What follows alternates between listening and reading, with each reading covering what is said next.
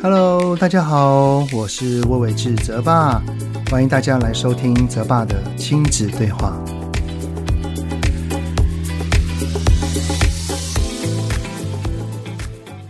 Hello，你们好，欢迎收听泽爸的亲子对话，我是亲职教育讲师魏玮志泽爸。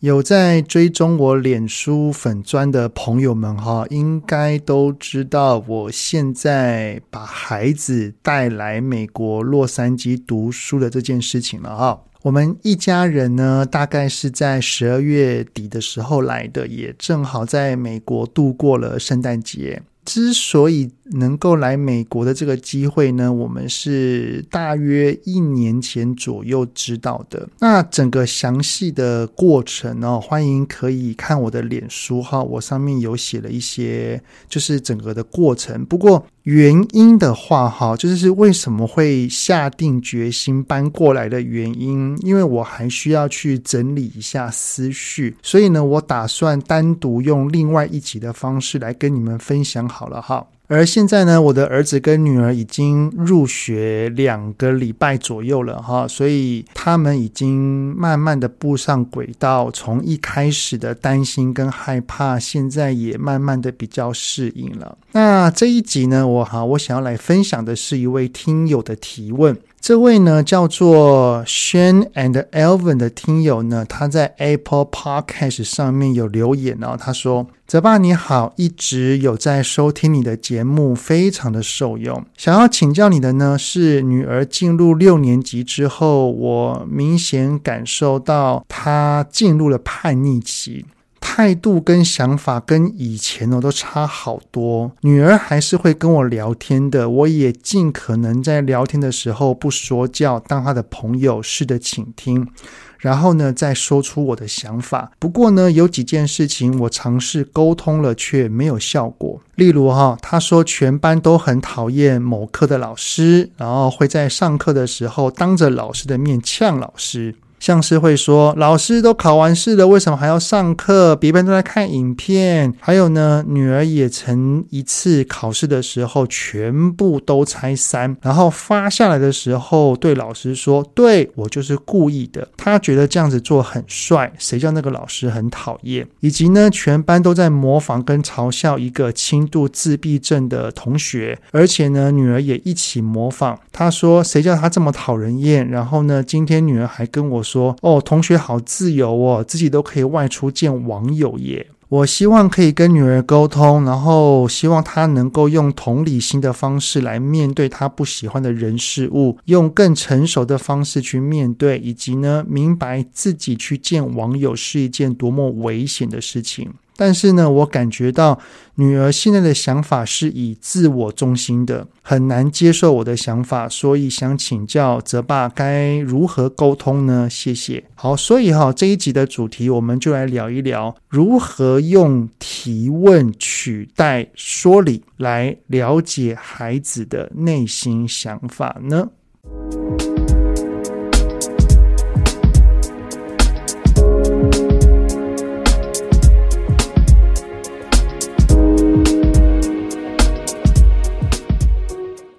我哈，其实一开始是一个非常非常爱讲大道理的爸爸哈。大概在孩子，就是我儿子啊，三岁左右的时候，发生了一件改变我的事情。从那一刻开始，我下定决心，就是不打不骂，然后也不吼孩子。可是呢，我虽然这么做，不过我还是不太明白什么叫做正向教养。所以呢，当时的我哈。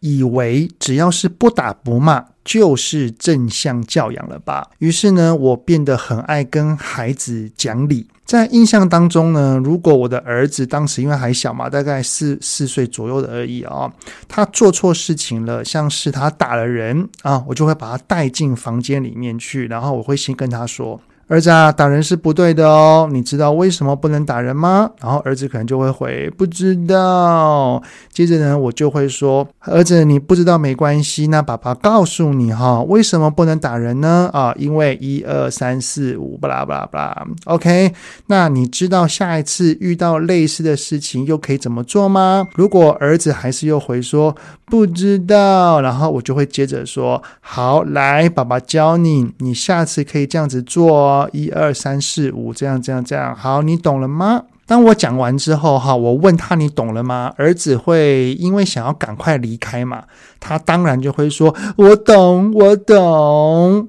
接着我就会反问他：“好，你说你懂了，那你再说一遍给我听。”那我儿子还小嘛，他当场就愣住了。我看他不知道怎么回话，我也很有耐心的，然后就跟他讲说：“你不知道怎么说，没关系，爸爸再告诉你一遍。来，为什么不能打人呢？因为一二三四五。那你下一次可以怎么做呢？一二三四五。那你听明白了吗？然后如果我孩子……还是说明白明白，我就会再说。你既然明白了，来换你说给爸爸听。然后我儿子又哈哦，你还是不太明白哦，没关系，来，那爸爸再说一遍。对，就是这样。我会一直不断的重复去跟他讲，然后等到他。可以大致的回答我为止，我才会放开他啊。有一次呢，我老婆哦有在默默的计算，就是从我把儿子抱进房间里面，然后再一起出来的整个时间，大概将近半个小时之久哈。所以呢，我后来才慢慢体会到一件沟通上面很重要的本质，就叫做沟通不是讲的人讲了多久。而是听的人愿意听进多少，沟通其实是双向道嘛。如果我们讲再多，他其实都不愿意听进去。其实我们讲了等于白讲。孩子的年纪如果是比较小的话，哈，他可能是真的有听进去哦，他是有这个机会的哈，因为还小嘛，只是他的认知能力、表达能力跟理那个理智的那个能力哈，还没有很完善而已。所以呢，他可能现在答应了，他说他听懂了，但是他却下一次没做到，这都是非常正常的事情。所以哈，我们要给孩子的宽容度其实也是要有的啊。可是呢，如果孩子听了，其实他的内心是不愿意的，那可能会慑于我们的权威而说出我们喜欢听的话而已。那这样子长期下来之后，这样的压抑，特别是孩子到了青春期的时刻，他的自主意见是越来越高涨的情况底下，我们越是说理，他可能会更加的排斥，然后呢，反抗的力道就会越大。好，所以哈，现在我观察到哈。蛮多的家庭，爸爸妈妈其实当孩子长大到了青春期的时刻，会有一点担心或害怕孩子有情绪，原因就是来自于这个。只是难道孩子有情绪就算了算了算了？哎呀，他不听就无所谓了，不要管他吗？当然不是，绝对不是这样的。我们呢，要运用一些方法来引发他进行思考，因为哈。爸爸妈妈讲的跟他自己想到或领会到的哈是绝对不一样的，尤其呢是孩子对于周遭人事物的所有观点，通常都是经过从过往到现在的种种体验所慢慢累积而来的。好，这怎么说哈？我很常用一个例子来当示范，就是假设说。伴侣对我们呃深情款款，然后讲出一句话说：“我爱你。”好，如果伴侣这样子说，我们的大脑会冒出的第一个念头跟想法是什么？可能有很多种哈，像是“我也爱你”，还是你在发什么神经啊？他会这样子讲，是不是他又买了什么东西没有告诉我？来，这些想法都是非常非常多元跟多种的哈。为什么每一个人面对同样的一句话，我们的想法会不同呢？应该都是来自于我们跟这一个人从过往到现在的种种相处经验，让我们产生了我们的念头。所以啊，孩子也是这样哈，在这个听友的提问里面，孩子当面会呛老师。模仿跟嘲笑同学，想要跟同学一样去外出找网友。其实这一些种种的行为，我们的孩子如果已经青春期了，像这个孩子是小六的话，已经差不多十一、十二岁了。他的这方面的观点，可能已经从以前到现在默默的累积起来了。所以我们在跟孩子说明之前，我们可以先用提问的方式来了解孩子。既然他是一个拥有基本价值观的情况底下，是什么原因他依然会想要这么做的想法、动机、念头或原因呢？这一块是我们可以慢慢去挖掘出来的哈。好，那该怎么去做呢？这一个哈就需要一些提问的技巧了。这一个提问的技巧呢，我全部都写在我的书《引导孩子说出内心话》这本里面。想要了解更详细的呢，都欢迎可以参考哈。好，我们所运用的方法叫做好奇的客观提问。什么叫做好奇？什么叫做客观呢？我先来分享第一个观念，叫做好奇。好奇的意思就是不说教、不讲理。不批评，不评断，就只有单纯的好奇。那好奇什么？哈，就是好奇这一个人的想法。呃，这个人就是孩子嘛，他的经历，他的感受，孩子跟别人的互动，还有整个事件的细节，我们要好奇这些东西。而客观的意思呢，就是不带着主观视角去看待他的一切。那这个可能就有点模糊了哈，什么叫主观？什么叫客观？所谓的主观，就是在这一件事情上面，我们强加了自己的观点给孩子，那这样子的行为就很容易会变成说服了。那怎么客观呢？我很喜欢赖佩霞老师他所形容的一个方法哈，就是所谓客观呢，就是把自己想象成我是一台摄影机，我们很单纯的把我们眼睛所看到的画面、耳朵所听到的内容。如实的陈述出来就好，就是单纯把我们所看的、我们所听的讲出来，没有加上个人的主观意见或者是批判都没有啊。好，比方说哈，你怎么总是爱迟到啊？好，这一句话的“总是”二字就是主观喽。好，那怎么去客观形容呢？好，可以这样说：我们约的是五点。你刚刚迟到了三十二分钟，这已经是这个礼拜的第三次了。来，这样子讲，那就是就是客观了啊，对不对？好，那我们先了解一些基本概念之后哈。以刚刚这个听友的提问，我我因为有三个例子，我拿一个就好了。就是孩子讨厌某科的老师，考试的时候呢，还刻意全部都拆三，并且还当面呛老师哈。来来当做个例子，我们可以如何提问呢？比方说哈，孩子啊，听起来你真的很不喜欢这一科的老师耶，你讨厌他什么？你可以跟妈妈说吗？你讨厌的原因跟其他同学是一样的吗？如果你讨厌的原因跟其他同学不一样，那你是因为同学都讨厌，所以你才想要跟着一起讨厌的吗？这一些的提问的方式是在好奇孩子的想法。好，那我们还可以再来提问哈，孩子啊，你从什么时候开始讨厌这个老师的啊？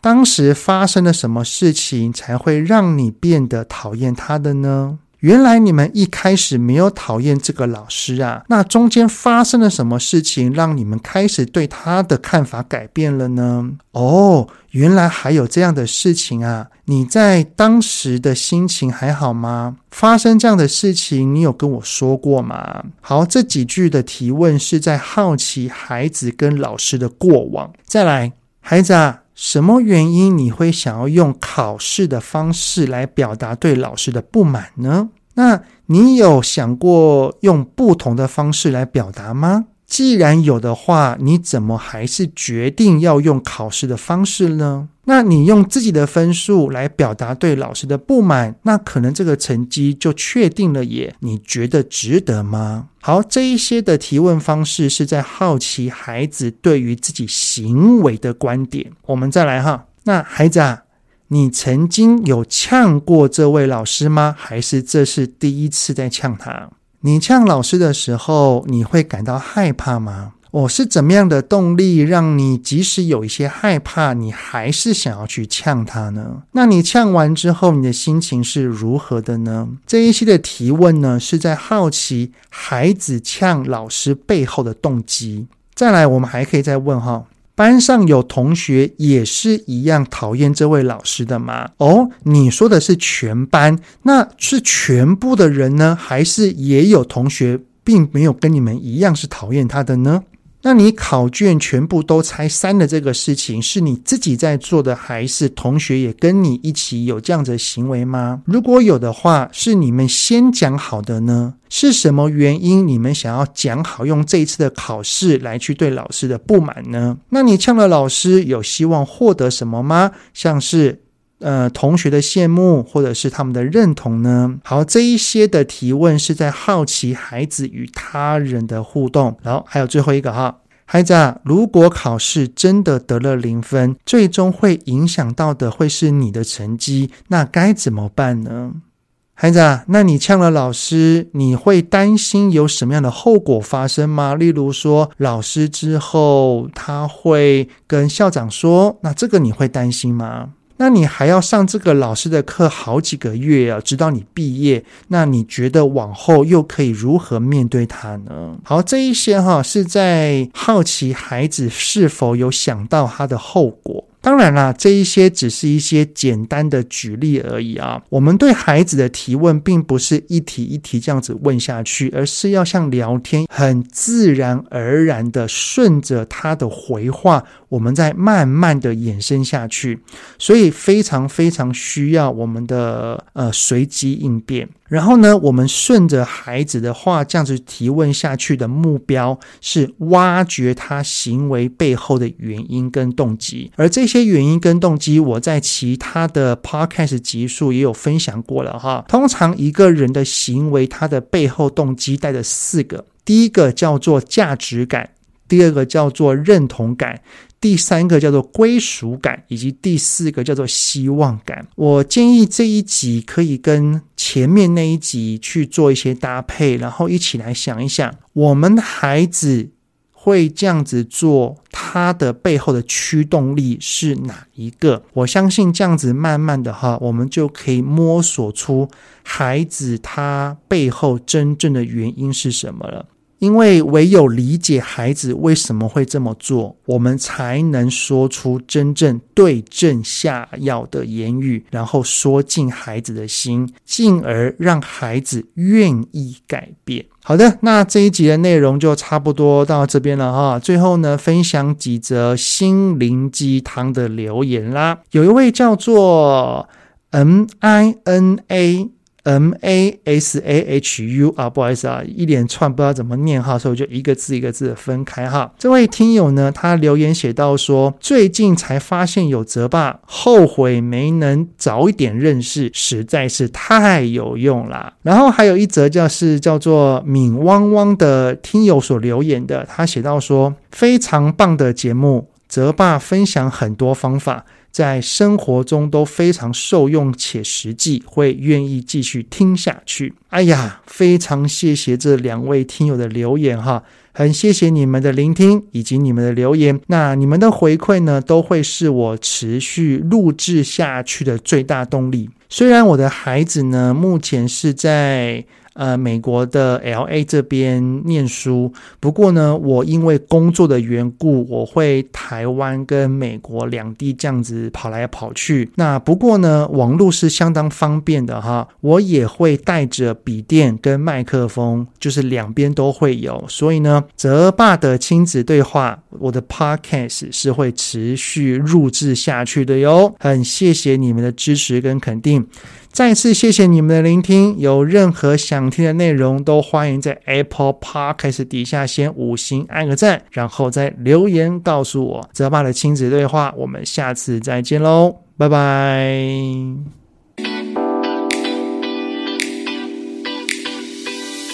希望今天的节目有让您与孩子之间有着更好的相处。欢迎在各个收听平台订阅泽爸的亲子对话。如果是用 Apple Podcast，请五星按赞给予肯定，也欢迎留言，我们一起讨论哦。如果有想要听什么亲子的议题，请欢迎告诉我。